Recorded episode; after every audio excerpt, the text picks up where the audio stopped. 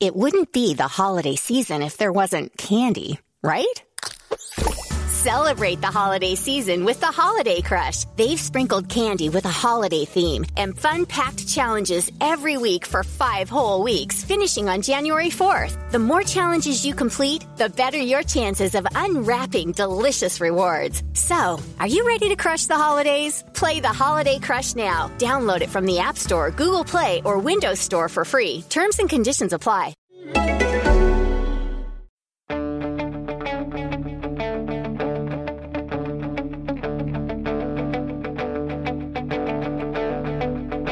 Ich warte seit Wochen auf diesen Tag und tanz vor Freude über den Asphalt.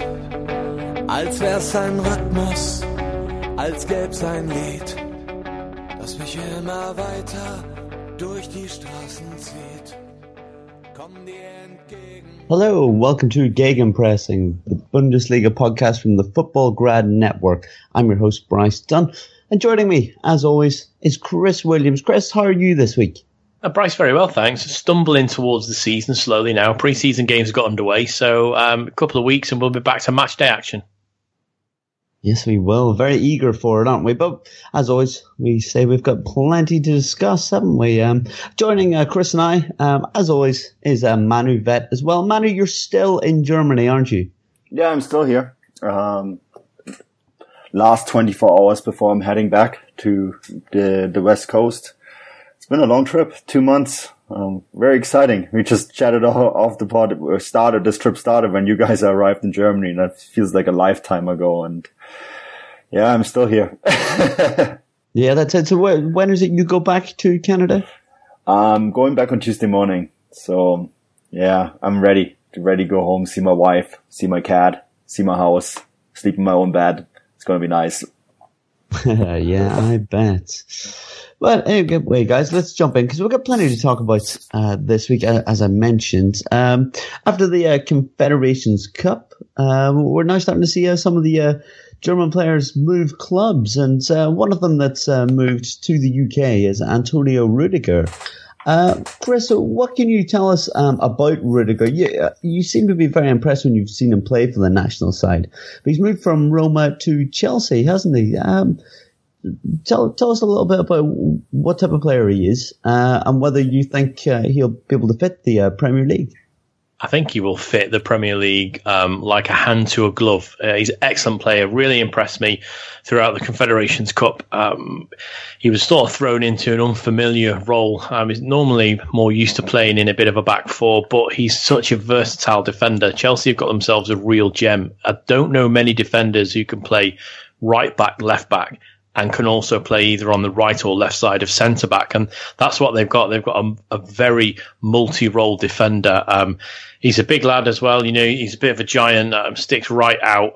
Um, I think he's just going to set the um, the league on fire. I mean, he's he's he's just shy of two meters, which which is incredible. He's uh, he's one meter ninety one centimeters, so that's pretty tall. Um, and they're getting they're getting a, a guy who's starting to come towards his prime. He's 24 years old, so by the time he's settled, um, I think he's going to be a real good uh, purchase for Chelsea. I was really impressed with him in the Confederations Cup because he operated in that three, which he's not used to, and he's although he's a big lad and he's very powerful, he's also got this um, pace to be able to trap back. And we saw that Joachim Löw brought him in for certain games to to neutralise the pace. I think one of them was against the Mexicans, wasn't it? He wanted to neutralise the Mexican pace, so he stuck with Rudiger right back. Um, on the right hand side, and also he's, he's played on the left hand side occasionally. But he is a really, really good player. And Roma seem to have, I mean, I don't watch that much Serie A, but they've let a couple of really good players go um, out the transfer window.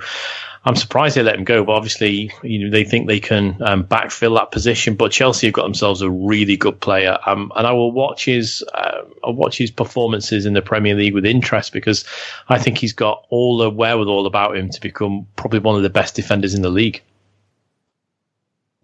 Amanda, how do you feel about this move? Do you think it's a good one for a player and club?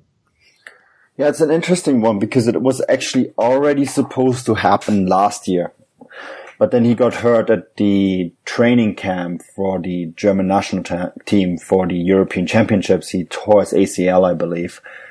And he was already pretty much signed at Chelsea. Everything was gone through and, um, you know, a ruptured ACL, that's a six month break.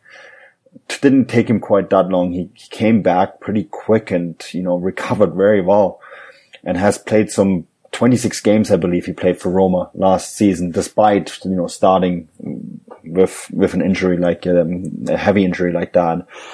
And, um, that's something that impressed me, but it meant, of course, that the last summer the deal was off. Conte, Antonio Conte really wanted him at Chelsea last summer. And we all kind of expected that this deal would happen if he can confirm his um, his abilities, you know, for one season at Roma, and then he did. He he played very well, and then he played very well at the Confederations Cup.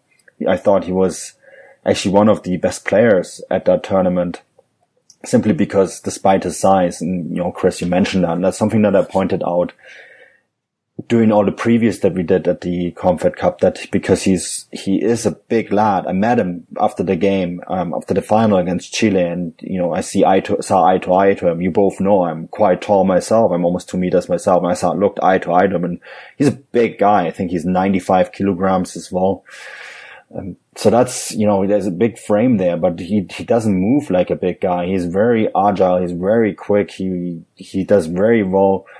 You know, turning and um, getting across really fast. And he's he's very good at playing in that three man back in the defense. And one of the big questions going into this tournament was, you know, you have Joachim Löw switching to three defenders in the back.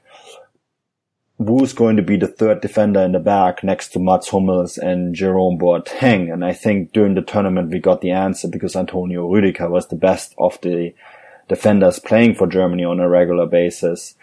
And we know that Conte at Chelsea likes to play with three in the back, right, guys? So I think he's going to be an excellent fit there. And I think it's um, something that is a bit overdue because of his performance levels. And I I think he's going to be a marvelous player there. I'm I'm actually going to definitely follow his his next few steps. I'm I'm you know with the player he is and the abilities that he has. And, you know, German players, there's a bit of history there at Chelsea with Ballack, of course, having done quite well there. So I think he will fit in quite well.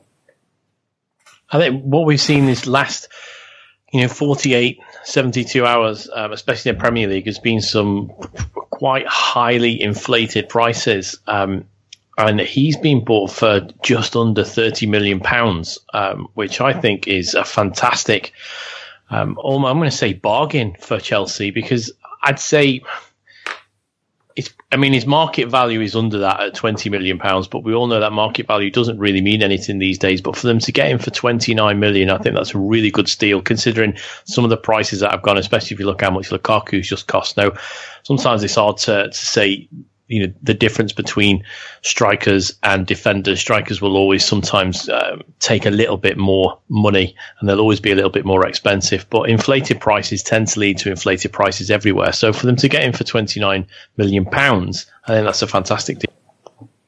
Yeah, it's an interesting deal too, because I think it, that's the deal that they negotiated last season, and I almost wonder if they had that deal already in place and they just concluded it this season. You know, they just they parked him there to see how he does, because that's exactly the kind the number that floated around last year, and it hadn't hasn't moved a bit. And you know, now we see that transfer concluded. It was pretty much an open secret, and Chelsea got their man. Roma made a handsome profit, and another club that made a handsome profit is Stuttgart because they actually had a clause in that they, I think, I believe they get twenty percent off from this deal. So that's that's a nice, uh, you know, little bonus for Stuttgart there with six million euros. German clubs can do a lot of things with six million euros. So I I expect that Stuttgart will really benefit from this quite significantly. And uh, Manu, if, if you, you, spoke about uh, Rudiger moving to you know, into the back three of Chelsea, and that could fit pretty well. Um, do you see that Rudiger moving into the back three uh, you know, for the German national side on a permanent basis. Obviously, he was there for the Confederation side, but you know that that was more a what was labelled a B team as such, wasn't it? Uh, do, you, do you see him being able to step up soon and, and playing in that back three for the so-called A team? Well, it was there was always speculation before the tournament that the two players that could take the role next to Hummels and Boateng would, you know, favorites to take that role would be Rudiger or Mustafi. And Rudiger was, you know, had a far better tournament than Mustafi did at the Confederations Cup. And Löw remembers those things. And now playing at Chelsea in the Champions League, that's going to help him quite a bit too. Mustafi hasn't, I, I think Mustafi is a very good defender and a very talented defender, but he hasn't really ever blown me away. You know, he, I've never seen a very big standout performance by him. And the other thing, you know, he gave away the ball um, in that goal that Sanchez scored, and um, there was a few wobbles with him during the tournament. So I think that Rüdiger is probably the better bet. And Rüdiger, you know, is, is, is a big guy and he can play football. You know, he can open up the open up from behind, and he, as Chris rightfully mentioned, he can play right back and left back as well. He's quite good at that, and I think that makes him very makes it very easy for him to to, to play that position. So I, I expect you know you'll see him regularly starting for Germany now. Nice. Well, exciting times for Chelsea. Um, seems like uh, they've got themselves a hell of a bargain. As Chris said, everyone seems to be uh, moving for 70 million these days, or rumored for that. So, um, yeah, let, us just see how he gets on. Hopefully, it all goes well for him. But uh, speaking of defenders uh, moving clubs, uh, Chris, uh, Dortmund have uh, let go of uh, Matthias Ginter, and he's moved on to uh, Borussia Mönchengladbach uh, for what's talked about 17 million euros. Uh, were you surprised by this? Were you disappointed, or do you think this is going to be a better move, maybe for the player, or you know, what, what's your view as a, a bit of a, a Dortmund fan? I think this is a really good move for him. Since he arrived at Dortmund Freiburg a few years back, there's always been talk: is he going to go the end of each year? So he's finally gone now, and he's he's been wobbly on occasions, um, and and evidently wobbly. Um, I mean, you think we look back one of the Hertha Berlin game, I think, where he was there and he was you know one of the wobbliest. Um, it it just didn't. It, I am not going to say he wasn't good enough to play for Dortmund. He seemed to be um, a a square peg in a round hole, um, and and he you know he played plenty of times last season. Uh, he played 29 Bundesliga games. He played eight Champions League games. Played um, in the Pokal, played in the final. Played at um, defensive midfield in the final. Obviously, he's naturally a centre back, but he can play right back, defensive midfield, or you know right midfield at a push. Um, I think this will be a, a good move for him, uh, and and Gladbach should really get the the best um, the best out of him. It'd be a, fresh start for him. I, I, just feel like he never properly settled at Dortmund, and therefore he wasn't able to show the best of him. And there's times last season I slated him, and he, retrospectively might have been a bit harsh, but um, I don't think him and Dortmund were the best fit, and um, it was more of a case of when, not if he was going to leave. And obviously, Bosz has come in and, and, made the call that he doesn't need him, so he's moved on. And, and I'm glad he's gone to a club of, of equal stature. Gladbach are a massive side, um, real good pedigree and history behind them, and I think he'll he'll do really really well at Borussia Park. Manu, what's your opinion on Ginter's move? Uh, would you agree with Chris as good for the player and that yeah maybe just didn't really fit in at uh, Dortmund? It's a strange one to me. I think that Ginter is has all the tools to be a very good defender, and I never quite understood why he wasn't appreciated at Dortmund. I there's some stats that highlight that he he made some mistakes, but he isn't exactly a defender that you know is uh, a defender that makes a ton of mistakes either. And the way Dortmund play in defense, you know, you will always fall into that category of defenders that make a, make more mistakes than other defenses. I think he was ranked 18th or 17th, so that is not exactly high, considering how Dortmund's defense was playing under Thomas Tuchel. And um, I think, given the amount of minutes he played, the amount of games he played, um, there was you should have actually always looked at Ginter as a player who was a starting eleven player, right? But it's for some reason that never really was the case, and I think some of it had to do with when he came into Dortmund, and um, that catastrophic last season under Klopp, where they were in a relegation spot um, at some point during the season, right? Um, I think they finished 18th the first half of the season, which is when you think about it now, is crazy, but it's true. That's what happened. And he he came from the World Cup, joined Borussia Dortmund, and basically got into a situation there. And I think he never really recovered from that. And despite playing big numbers, there was always um, an air there was always sort of a feeling around him that he didn't quite fit. You know, even if he played well, he didn't quite fit. And sometimes that happens, I think. You know, you, a certain feeling sets in, a certain feeling and attitude sets in, and you don't shake that. And obviously there is a big value about on, on for Ginter because, you know, Gladbach paid 17 million euros for him, which is more than what Dortmund paid for him for Freiburg. Dortmund signed him for 10 from Freiburg. So they're actually making money on his transfer. So obviously, other sporting directors and managers and coaches around the league have still view him as one a, a, very talented young defender and I thought he was very good at the Confederations Cup as well. We spoke briefly to him after the final and he was, you know, he, you could sense that there was almost a sense of relief about him. So I think in a sense like that, it actually might be beneficial for him. I'm, I mean, Chris, I'm curious to hear your opinion about it, but I'm a bit worried that Dortmund, you know, defense was already a little bit of a weak spot last season. a little bit thin. I know that Bosz likes to play with um, four on the back, so it's not he's not going to play with three centre backs. But that's still, you know, if Subotic doesn't stay, that still leaves that area a little bit weak. I know they signed Zagadou from France, but is that kid already going to be ready to playing big minutes? What happens if Toprak gets hurt or Sokratis? There isn't really a big backup there, isn't there? No, there isn't. And obviously they've got players who have got centre backs as a secondary position. But yeah, if Sokratis, um, Bartra, Sven Bender. Yeah, Bender is always hurt though. Always. Yeah, he is. And I mean, Zagadou is he's only eighteen, isn't he? Is he is he going to be ready? Um, I mean, flip flip that Dembele was he going to be ready? And he took the league by storm, but he's more of an attacking player.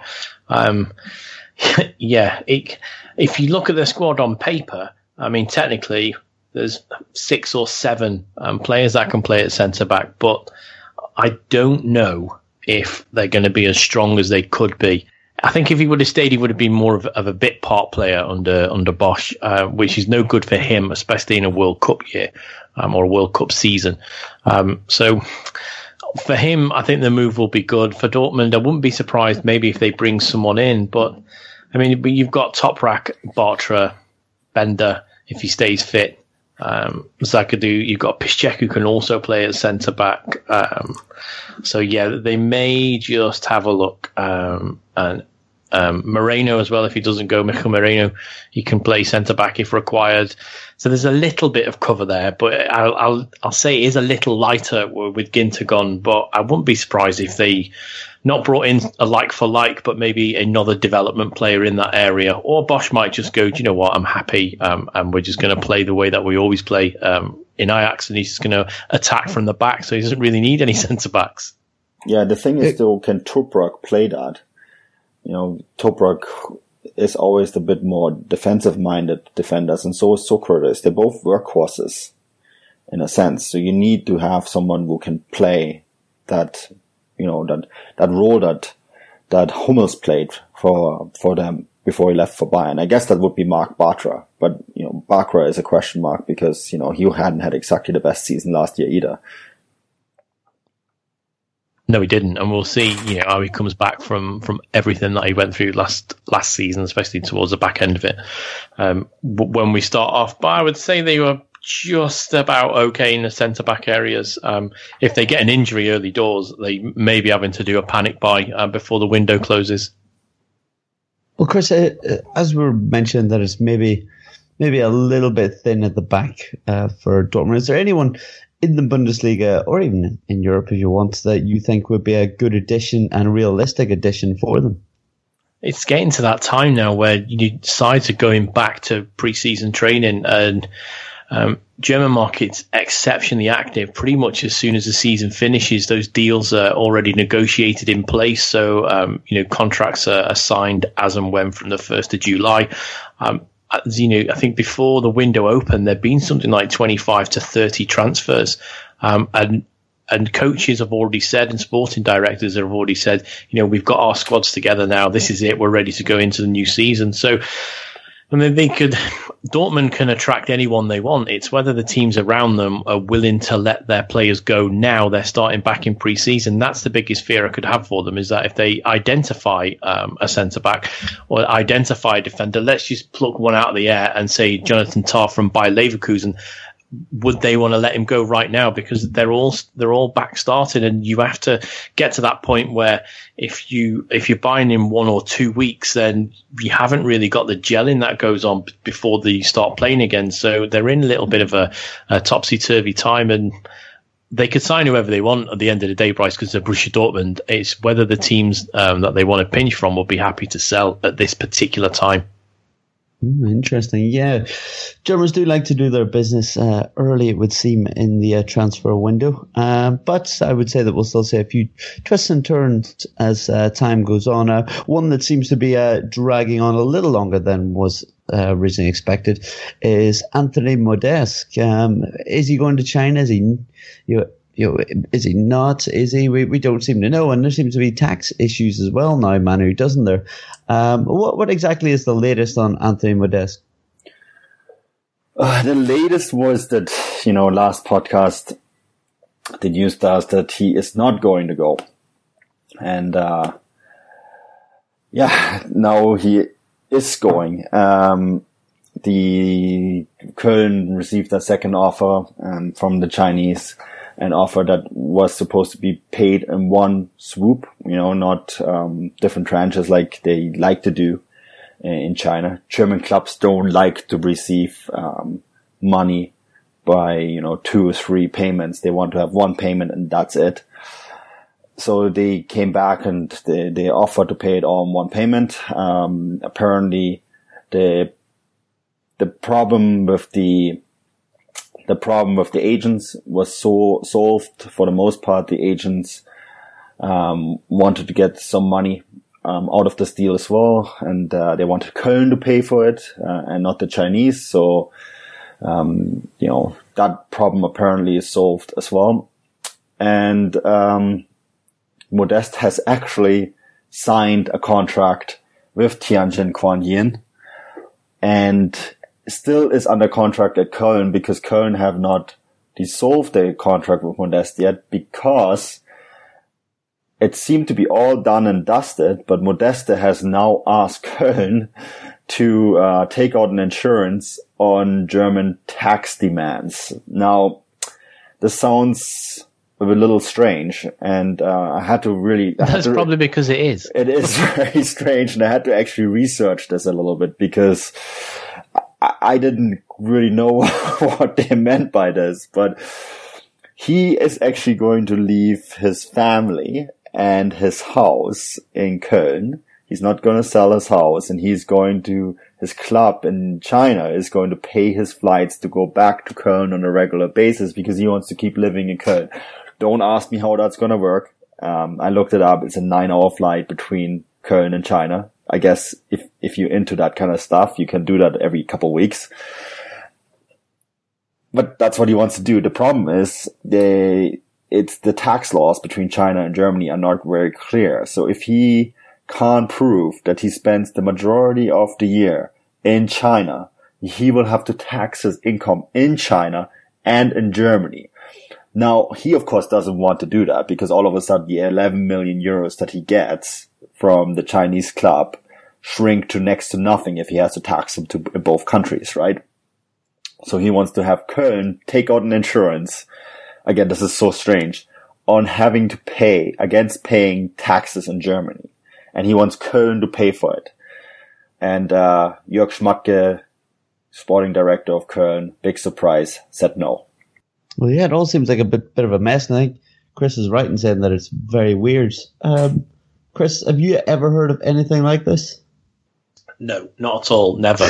um, I, I want you to sell me to this club, oh, but I want to live here and I want you to pay my taxes, or you want you to take some insurance out so I don't have to pay any taxes after I've left. Well, you know, Cologne are perfectly right in their stance. Once he goes, he's nothing to do with them anymore. So why would they want to take out some insurance just so he can, you know, leave his wife and his kids in, in Cologne? If, if he wants to leave them there, then uh, there's, there's better ways of doing that. He could transfer everything over into his wife's name for a start. So he doesn't have a house there. That won't have, it, it's, it's a mess. It's a mess. And it all comes, um, agreed's the wrong word, but it all comes from from the agents trying to get him the best deal. Um, and for some reason, they're trying to lean on Cologne to pay an insurance waiver so he doesn't have to pay any tax, which is one of the most ridiculous things I've heard in football. Full stop. Not just German football. In football. Full stop.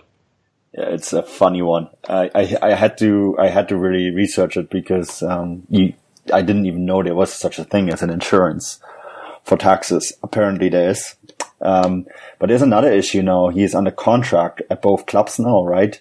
Because when you do a transfer, your club actually has to dissolve your contract. He went to, apparently he already signed the papers with the Chinese club and then went to Kerr and said, Oh, by the way, I've already signed a contract there.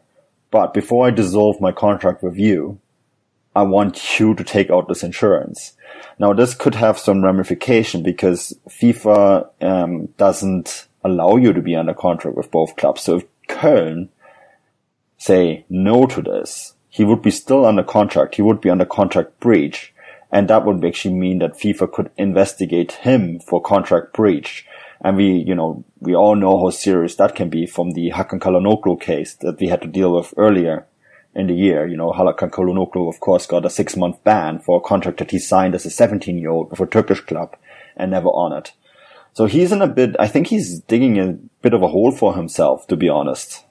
Uh, and do you think that this is going to affect uh, Cologne's transfer dealings this summer? They may have players uh, lined up expecting to have already had this money. Uh, you, I, I, would imagine, right? I think they're fine because you know they for the first time ever they're without they're, they're debt free, and the new television contract has kicked in in Germany, which is quite significant. So I think it's double for them, and uh, their good result last season means that they're getting 45 million euros from the television deal alone.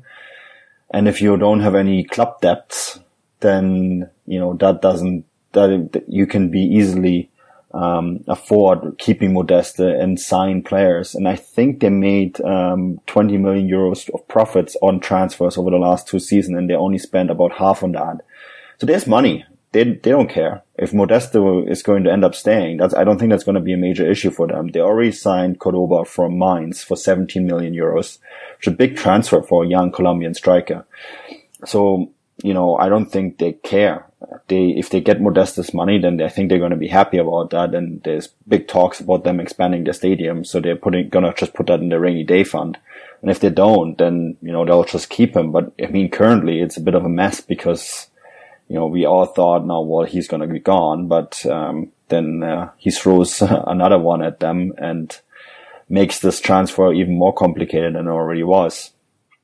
And if he's already signed for the Chinese side and he doesn't go there, then they will, I would presume, or I'd assume, that they would lodge a complaint with FIFA, so it'd be investigated then as well.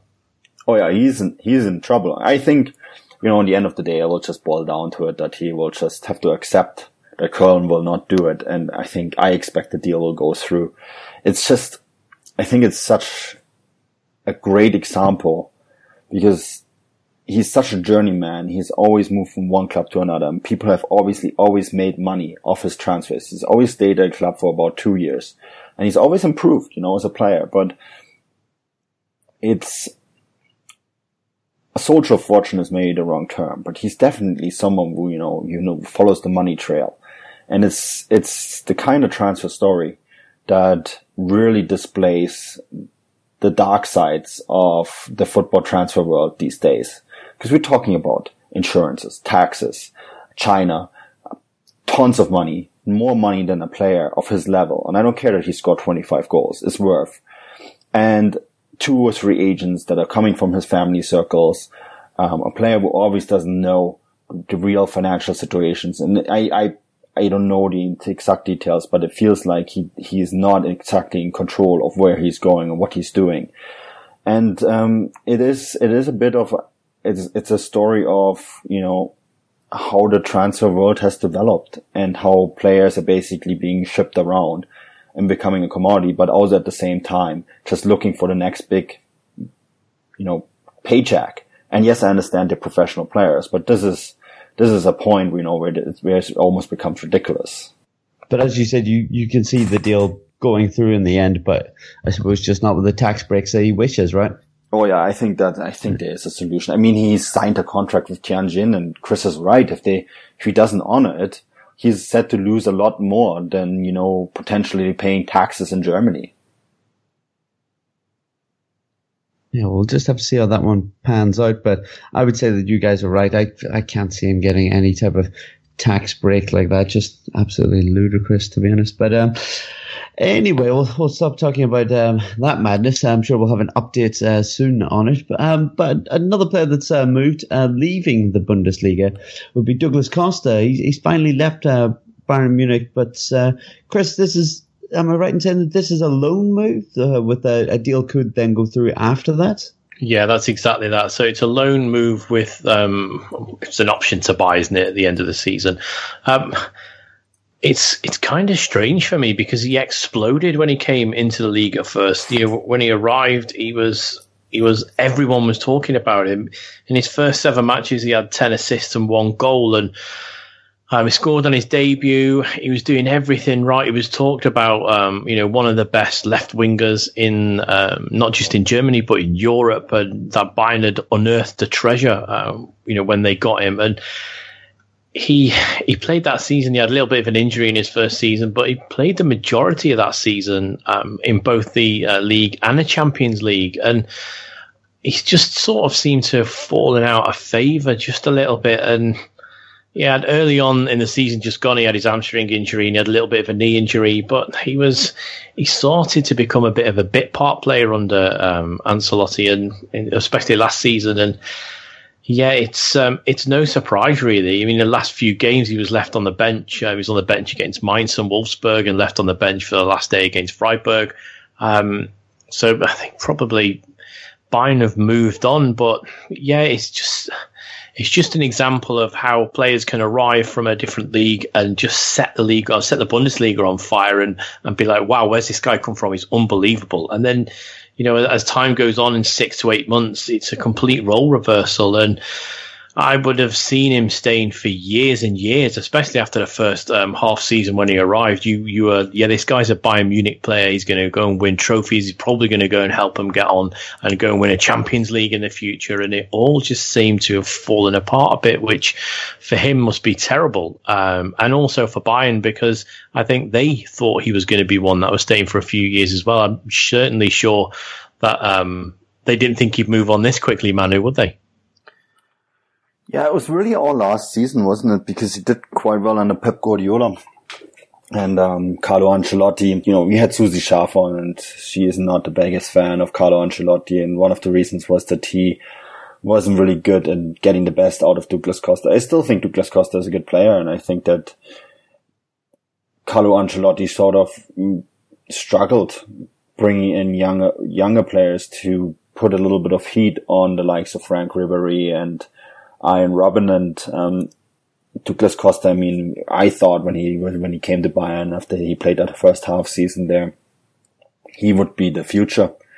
And now, I mean, uh, we, we, just got the, the message through that the the deal is pretty much done. It's um, a loan to buy deal, as they call them in Italy. It's um, it's a way to not right away um, have the player register as um as a player, you know, Juventus have some problems with the non-EU rules in Italy. There's um, only two non-European Union players you can buy from abroad every season. Uh, so, you know, and then they had to figure out a way to um, make the deal financially viable. But apparently, it's it's going to be a 35 million euro deal all around. So Bayern are actually making money on this transfer. They bought him for 30 million euros from Shakhtar Donetsk. I, I think it's it's a little bit sad to see see it happening because you know we all we all expected that it would go better, but sometimes you know the chemistry isn't there, and um, I think Carlo Ancelotti. We all know that this is next season is going to be a tough one for him because he will have to show that the decision he's making now and building the squad and trying to win not just the championship, but maybe even the Champions League, that he, the decision he has made, um, last season and over this uh, transfer summer that they are the right ones. And I'm curious to see what, what Bayern are going to do. I'm really curious to see what this will mean for Serge Gnabry. There was a lot of talk about him being loaned out to get playing time for another season. Um, Hoffenheim, he seemed to be the likely target for that, for a loan deal. I'm curious to see if they're giving him now the chance to maybe play right away, big minutes, or if they are going out. Um, there's there's still a little bit of hints and talks about Alexis Sanchez. So we'll see. I mean, we'll see. But I think, Chris, Chris personally, I believe that Carlo Ancelotti will have to ask some, will will be asked some tough questions if Douglas Costa will work out in, at Juventus. And uh, the the fear that I would have if I was a Bayern Munich fan is he wasn't able to bring Costa on. Um, is he going to be able to do that with Gnabry? Because we've talked at great length in, on previous pods where Carlo Ancelotti is the type of manager who comes in and he takes over established players and he guides them to Champions Leagues and he guides them to leagues and he guides them to domestic cups and he is a guaranteed winner with a very very good side. I think how is he going to be able to develop these young players that Bayern are having to bring through now? Um, because obviously their older guard of, are either getting too old to play or on the fringes are too old to play or they've just retired. And I fear now that with buying a, a little bit of a, a, more youthful squad with some uh, younger players coming in, I don't know if Ancelotti's got that in his in his locker to be able to develop these guys. And and it could be a real sense of um, of changing tides. If you look at the likes of uh, Leipzig, uh, Leipzig, if you look at the likes of Dortmund and Hoffenheim, who seems to be the the complete flip side of that. They're a, they're a young squad with young managers who are able to play excellent football and. I think with Costa going, and if it is Gnabry that steps up, we all know what a raw talent he is, and he's an absolute talent. We saw that when he played against San Marino, and we've seen that when he's played throughout the back end of uh, last season. It's just can Ancelotti develop him to get the very best out of him? I I'm unsure if he can. Yeah, we had an interesting conversation with someone who does scouting work um, a bit. Um, Thomas Farines, who's part of the Futbolgrad Network, and um, it, we had a long conversation about this. And he's followed uh, Carlo Ancelotti quite a bit throughout his career, and he said, um, "Has Carlo Ancelotti ever developed a talent from the academy to a big player. And we both thought and thought and thought. And it's, no, he hasn't. He's never done it. He's never brought in a player from the academy and turned him into a superstar. And that's, that's his philosophy. You know, he's, he's done very well as a coach. He's a very good coach, but he's not a coach to bring players up from the academy. And Bayern have a few very good players in their academy. Um, and, you know, they, Bayern expect those players to be integrated because that's the German way. You know, Bayern are not, despite being the biggest purchaser in German football, they're not a club that spend crazy money like the likes of Barcelona do or Real Madrid or the big English clubs. They just don't do it. It's not part of their football philosophy. Spending 40 million euros on Tolisso, that's big money for them, right? That was their biggest transfer ever and that's because they they know that they can they can supplement their very strong or traditionally strong youth academy with players from abroad, and that's something that has fallen under the wayside under um, Pep Guardiola and now now Ancelotti. And I Guardiola at least brought in Kimmich, right? He managed to integrate Kimmich as a young player, and I wonder if that is that is the approach that's that's going to be sustainable for them with Carlo Ancelotti. And I think that's something that he will maybe have to show them this year. Then, you know, there's, there's a young defender, Felix Götze, who's, um, who's banging on the door to get into the first squad. Of course, Mario Götze's younger brother. Uh, there's a young American named Tillman in this, in, in Bayern's youth academy who they believe, a young German American who they believe could be a very, very good player in the future. And I think he in the short term, we will have to sort of integrate them. And then, of course, some of the players they signed, you mentioned Gnabry, but Niklas Süle, he will need playing time to develop. And I, I'm wondering if Ancelotti will give it to him. And I think that's something that he, you know, that's a question he will have to answer to the Bayern faithful, but also Bayern's management and want to have a strong German face and have that, that, that, that foundation being young German players and players from, from the region, um, at the club. So I think that's something that this season, um, he might have to change his mantra a little bit.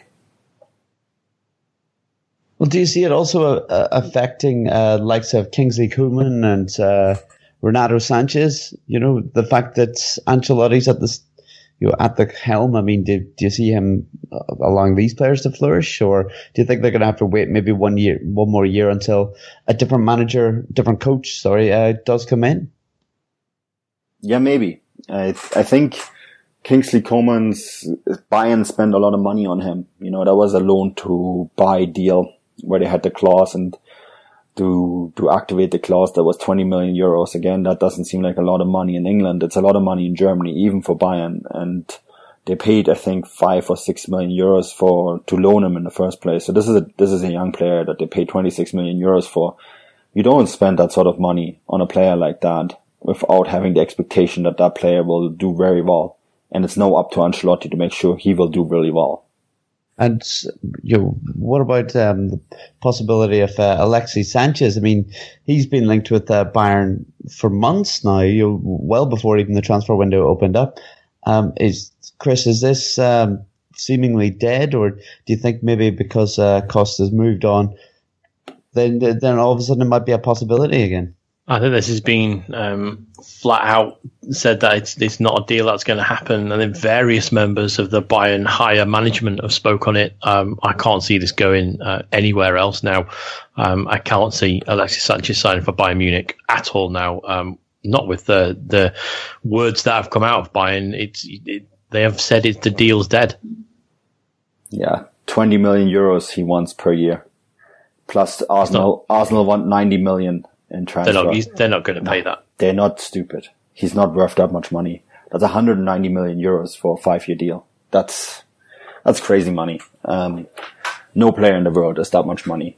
And I don't care how much Chelsea or Manchester United just paid for Lukaku or how much they paid for Pogba and how much money is floating around and it, that's no money. No player in the world is worth that much money. You, it's not a return of investment. And, um, I just Bayern are not Bayern are not Bayern are a lot of things, but they're not stupid, and they're not going to go for that. Yeah, and I would say that one of the other clubs that were interested or rumored, will we say, not interested, uh, rumored to uh, be going for Sanchez as well was Juventus, and probably with this deal in place as well, even though they haven't bought him, that probably kills his chances as well. So. Uh, I don't know whether they'll be going anywhere, but we don't care. He doesn't play in the Bundesliga. So we're going to move on. Um, a, a, player that's just uh, extended a deal we've just uh, seen today is uh, Sandro Wagner at uh, Hoffenheim. Uh, I mean, he always looks fantastic. He looks like a pirate going up and down the pitch, doesn't he, with that facial hair? But he's he's had a, a fantastic season, I think, for them. And um, yeah, yeah, this is only good news for Hoffenheim. I think he's, he's going to be very useful provided uh, they get into the Champions League, obviously by the playoff. But I, I think he could be a, a, great man to have up top for them in that campaign. Chris, how uh, how important do you see Wagner at Hoffenheim? Well, he was very important for them last season, and Nagelsmann said himself that he had new components when he uh, when he came into the team, and um, you know he added new components to the game, was the exact words he said. Um, you know, he's a busy guy, um, and I believe he's a very big character in the dressing room, and been underlined by the fact that he signed this improved deal. And um, I, they need this, they need his sort of presence if they're going to get through, especially what will be a very tough Champions League qualifying round. And um, I was a little disappointed by his um, Confederations Cup. I thought he looked a bit tired and rusty. Um, but you know, once we've talked a little bit earlier about Bayern Munich youth players not being given a chance. And here's another one who, who didn't really get a shot over at Bayern and, and was a little bit of a journeyman, made his way through some, you know, different type of clubs. He was at Bremen and then Kaiserslautern and um, he was at Hertha for a bit and Darmstadt and you know finally um, got himself to Hoffenheim and, and he flew, didn't he, last season? I thought he was very very good. I mean, at one point he was a self um, self-confessed best striker in Germany, and I think at that exact time, just before the winter break, he was. Uh, I think that Werner overtook him towards the back end of the season, and, and definitely um, at the Confederations Cup. But for Hoffenheim, you know, it is a it is a good extension for them. He's 29 years old, so he's got that maturity about him. Um, he's an out and out centre forward. He doesn't play anywhere else, he, and we saw him sort, score some great goals and some all around poaching goals, important poaching goals as well. Um, so uh, this is a really good signing, for, a really good re-signing for them, a good contract extension, as I say, especially with the Champions League qualifier on the horizon. Yeah, Manu, how how big a player do you see him for a Hoffenheim, and also um, how high do you rate him um, amongst the German strikers out there? Obviously, he's uh, rather confident in himself, and would say that he's he's pretty damn good. Yeah, I think this is good for him. I, there was some talk that he might go to England, but I think that he wouldn't have had the chance to maybe play Champions League. Of course, Hoffenheim have to go through the playoffs, but I think his chances are much higher playing Champions League with Hoffenheim than going to some mid-table team in England. And that's where he would have probably ended up. But I think he's the kind of striker who's not just important for the goals he scores. It's his frame, right, Chris? He's a really big guy and so he makes room for players around him. And that's, that's something that Germany doesn't always need. Um, they used him against Australia and I thought he was quite good in that role without actually scoring a goal. And then, you know, towards the end of the tournament, that kind of skill set just wasn't required anymore. And that's fair enough. I mean, he's for the national team. I think he could actually play a role even at the World Cup next year as a squad player, as a breaker, you know, someone who comes on and creates room for players around him. And that makes, that makes him a weapon. And that's how Nagelsmann has used him. You know, oftentimes play up front and make rooms for the likes of Kramaric, especially in the second part, half of the season where, where his scoring rate went down because he had to play in a more of um of a more of a role that required him to work hard and not necessarily be able to, you know, focus on scoring goals. But that's an important role. That's, you need that, especially in this 3-5-2 where you play often with two strikers where one striker is really just the room maker and um, I think he's quite good at that. So I think it's great that he's staying in Hoffenheim. That's a good home for him. And I think that Hoffenheim will be better off with him.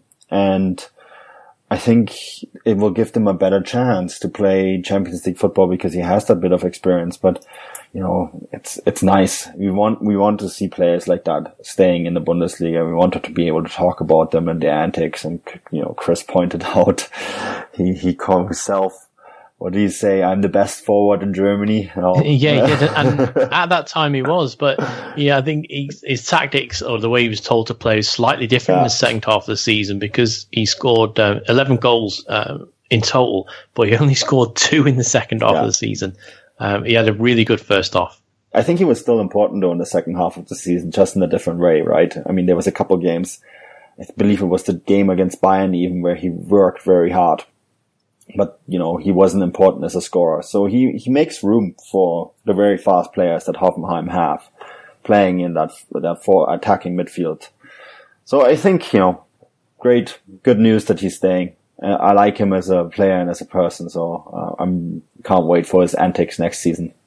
And, and in his defence, although he, he did get most of his goals in the first half of the season, um, in the second half of the season, that's when he got most of his assists. So he wasn't just, you know, in a goal drought, as Manu says, he was helping those around him and he almost became like a very old fashioned centre forward, didn't he? He'd hold mm. the hmm. play up just outside the box and the attacking midfielders would bomb on past him. And if that shows a little bit of versatility to his game as well, which Hoffenheim will need to have in a Champions League this coming season should he get through the qualifier.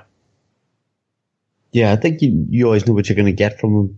You know, a player that's going to stick up top and just work very hard, and that's that's good to have at any club, isn't it? Whether you're your tactics change, and then you want to bring someone on to change it up. I mean, it's, it's great to have these type of players, and I think every club needs one really.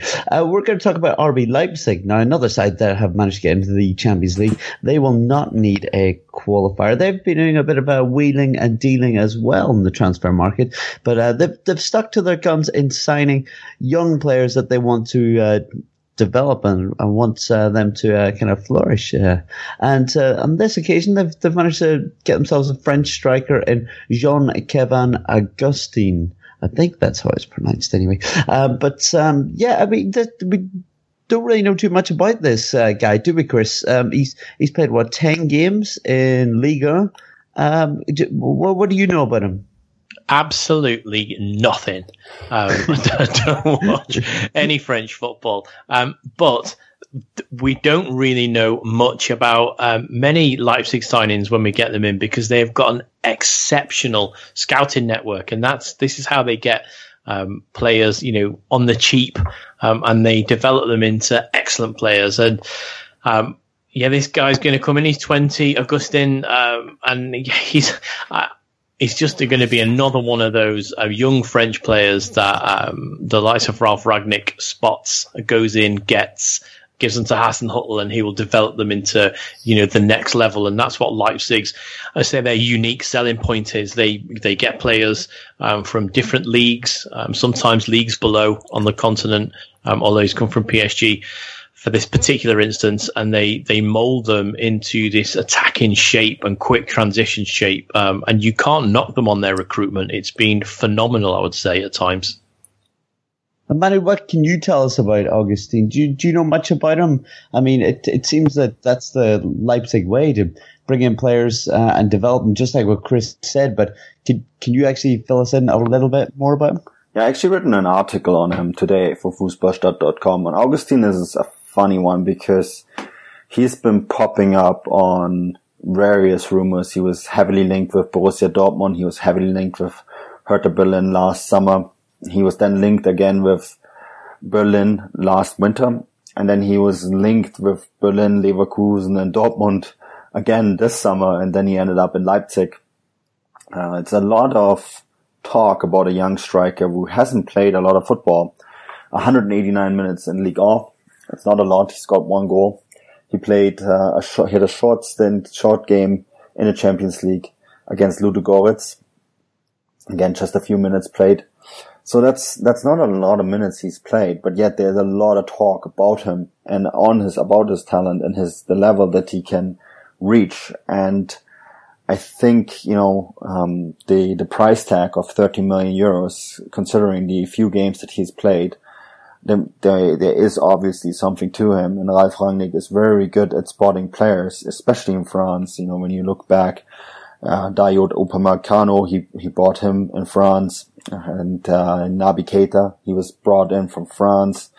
This year, Konate brought in from France. So he, you know, that seems to be the spot that Rangnick goes to. Rangnick is, is the kind of guy who identifies a certain country and identifies that country as being the place where the talents he needs to play a certain style of football get developed at that that stage. You know, he the at Hoffenheim and, and for a while there was he was very into bringing in Brazilians because that was the way he wanted to play at the time. And right now France is the conveyor belt for talents. You know, just like Germany and Spain is, and French players have that very strong athletic ability Augustin is is a great example for that. He is uh, what we call in German Modellathlete, a model athlete, and um, I think that's why he goes after them. We know we we saw the way Leipzig play. They played a really high pressing, high intense game. Players need to be super fit to play it, and so he needs players that can play that and French football does that. And I think that's why he went after him and was willing to spend the amount of money he was, you know, the amount of money he paid for him. Or the examples of Bruma is another player, you know, who he bought from Galatasaray. It's another player who's very athletic and they need that because the, the one reference point that we always have is that game against Bayern where they took off Yussuf Poulsen and Werner, who were two very athletic players as well. And their attacking play just fell flat. And, you know, they gave away a, a 3-1 and 4-2 lead and lost the game 5-4. So they're strengthening their squad and they're making their squad deeper so that they can bring in players from the bench because next year it's going to be way more intense for them playing on two fronts. So they need a big squad and they need to bring in lots of players to, to make sure that they can play that, that style of football for full 90 minutes two or three times a week. And Chris, with the uh, different transfers that have come in, just like uh, what Manu has been saying here, um, and obviously with the Champions League coming their way next year, um, do you think they'll be able to cope with it? I mean, it's a big demand. I mean, we've we've even seen uh, you know clubs with uh, with more depth really struggle the demands of balancing uh, your European campaign and domestic one. Uh, do you think that they're in the right stead for that, or do you think they're going to need another few players? Well, they're bringing players in, aren't they? They've obviously identified certain weak spots within the squad or areas they'd like to improve on. And um, Augustin's come in, um, you know, pretty much just after Davie Selke's left and gone to Hertha Berlin. Um, Rani Khedira left, went to Augsburg. Um, so um, Konrad um, Laimer come in from from Salzburg, um, not no longer a sister club. Won't call them a sister club. They're from um, Red Bull Salzburg. Um, it's I would say they've done some very good business. They've obviously identified that Selke and Khedira weren't quite at the level that they wanted to be to play in the Leipzig project, and, and they've let them go and they've moved very quickly to bring in a couple of replacements. And, you know, they've, as Manu said, they've added the likes of um, Bruma from Galatasaray, um, and they brought in. Um, you know, the, the young lad from Sochaux as well, um, Ibrahima um, Konate, is that correct way to pronounce it? My French is awful. Uh, and they've a little bit of you know, a little bit of squad depth. Um, and they've also said that, you know, no one's going anywhere. So they've got their established players and they're bringing new players in. You can only see that it's, it's going to go well. The only thing I worry about Leipzig is that they're untested on this um, midweek um, weekend constant trail, um, especially when we look to the September, October, November area. The Champions League games are coming thick and fast, uh, as are the league games and the domestic cup games. And I think then we'll have an idea of the depth of their squad and if they've prepared well enough. But as it stands at the moment, um, I would worry that they won't be able to do well on all um, three fronts, and they may just have to prioritise um, one over the other. And which one they want to do, I think that's um, we'll we'll see that. For me, this coming season, if uh, Leipzig can get out of the group stage of the Champions League, that will be the best achievement they can get, and then they can build on that the season after. Um, I would like to see them be able to push um, whoever's going to be at the top again, if it's going to be Bayern again, or if indeed it's them, you would expect that they would be able to kick on.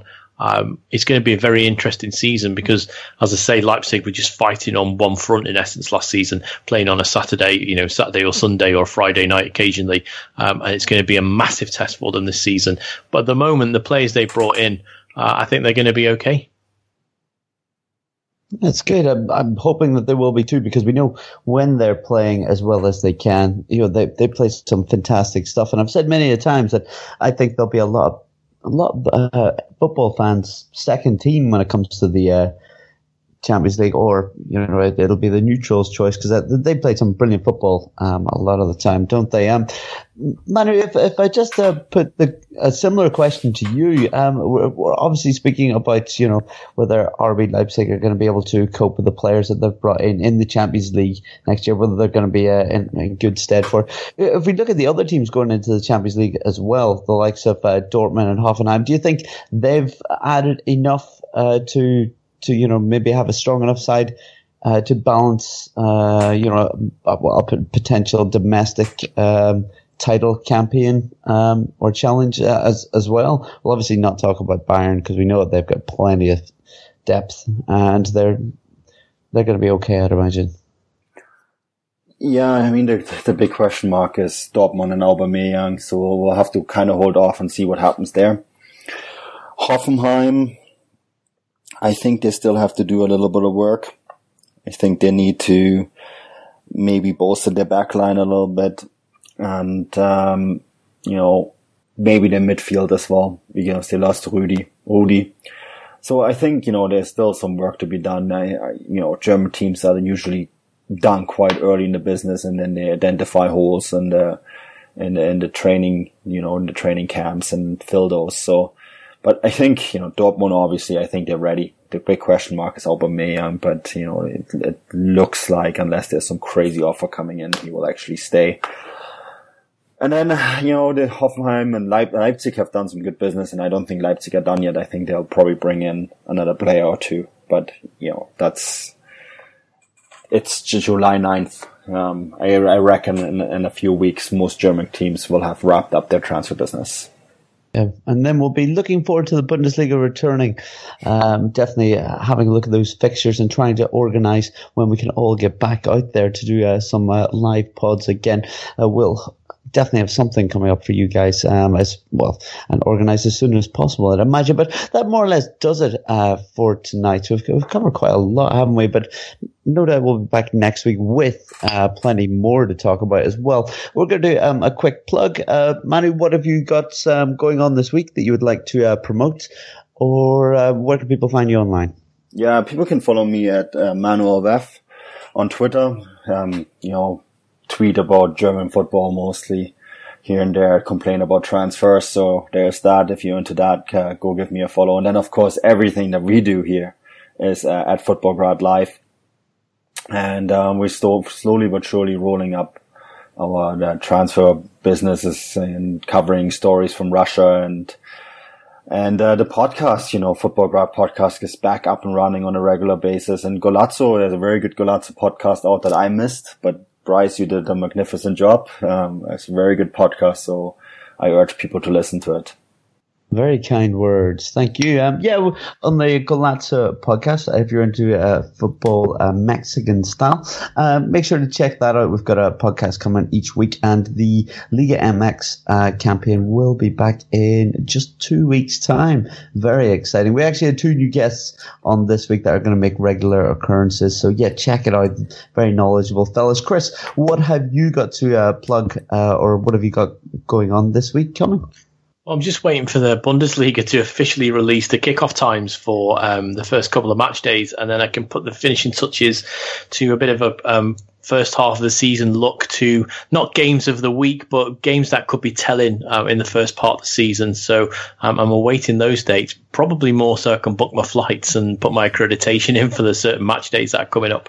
Um, and then I'm just going to be a little bit more reactive, looking at some transfer stories if and when they crop up. Um, and and then yeah, I'm also the host of the Anfield Index Runner Pod. So if you if you're a Liverpool fan, check that out. Um, and if you want to follow me on Twitter, you can at Chris78 Williams. And Chris, when will your podcast be out? Um, it'll be out um, probably the same day as this, so tomorrow, Monday. Magic. Uh, definitely check that out, everyone. Yeah, that more or less does it uh, for this week. I've been your host, uh, Bryce Dunn. You can find me on Twitter at Bryce Dunn11. But yeah, until next week, uh, we're just going to leave it there and say Auf Wiedersehen.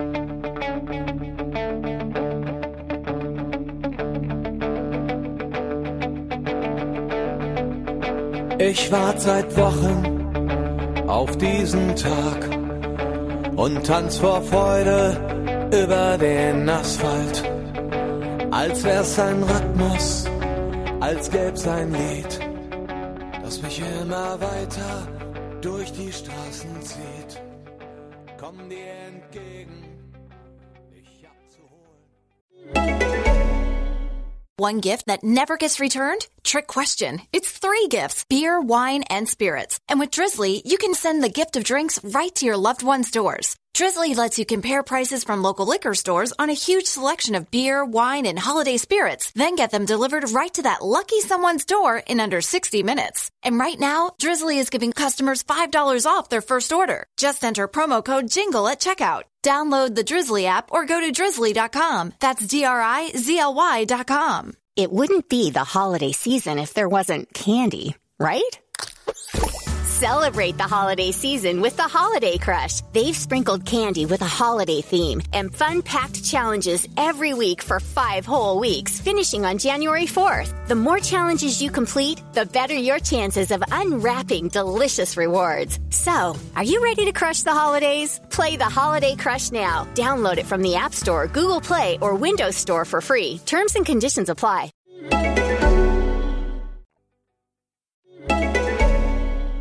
We can get anything delivered from furniture to toilet paper. And now, adult beverages with Drizly. Drizly lets you compare prices from local liquor stores on a huge selection of beer, wine, and spirits, then get them delivered right to your door in under 60 minutes. And right now, Drizly's giving all new customers $5 off their first order. Just enter promo code EASY5 at checkout. Download the Drizly app or go to drizly.com. That's D R I Z L Y Thank you for listening to Bleav. You can show support to your host by subscribing to the show and giving us a five star rating on your preferred platform. Check us out at Bleav.com and search for B L E A V on YouTube.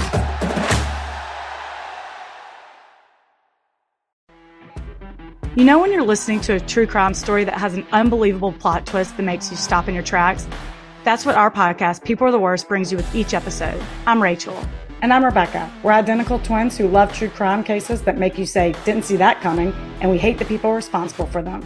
Listen to People Are the Worst now on Apple, Spotify, or wherever you get your podcasts.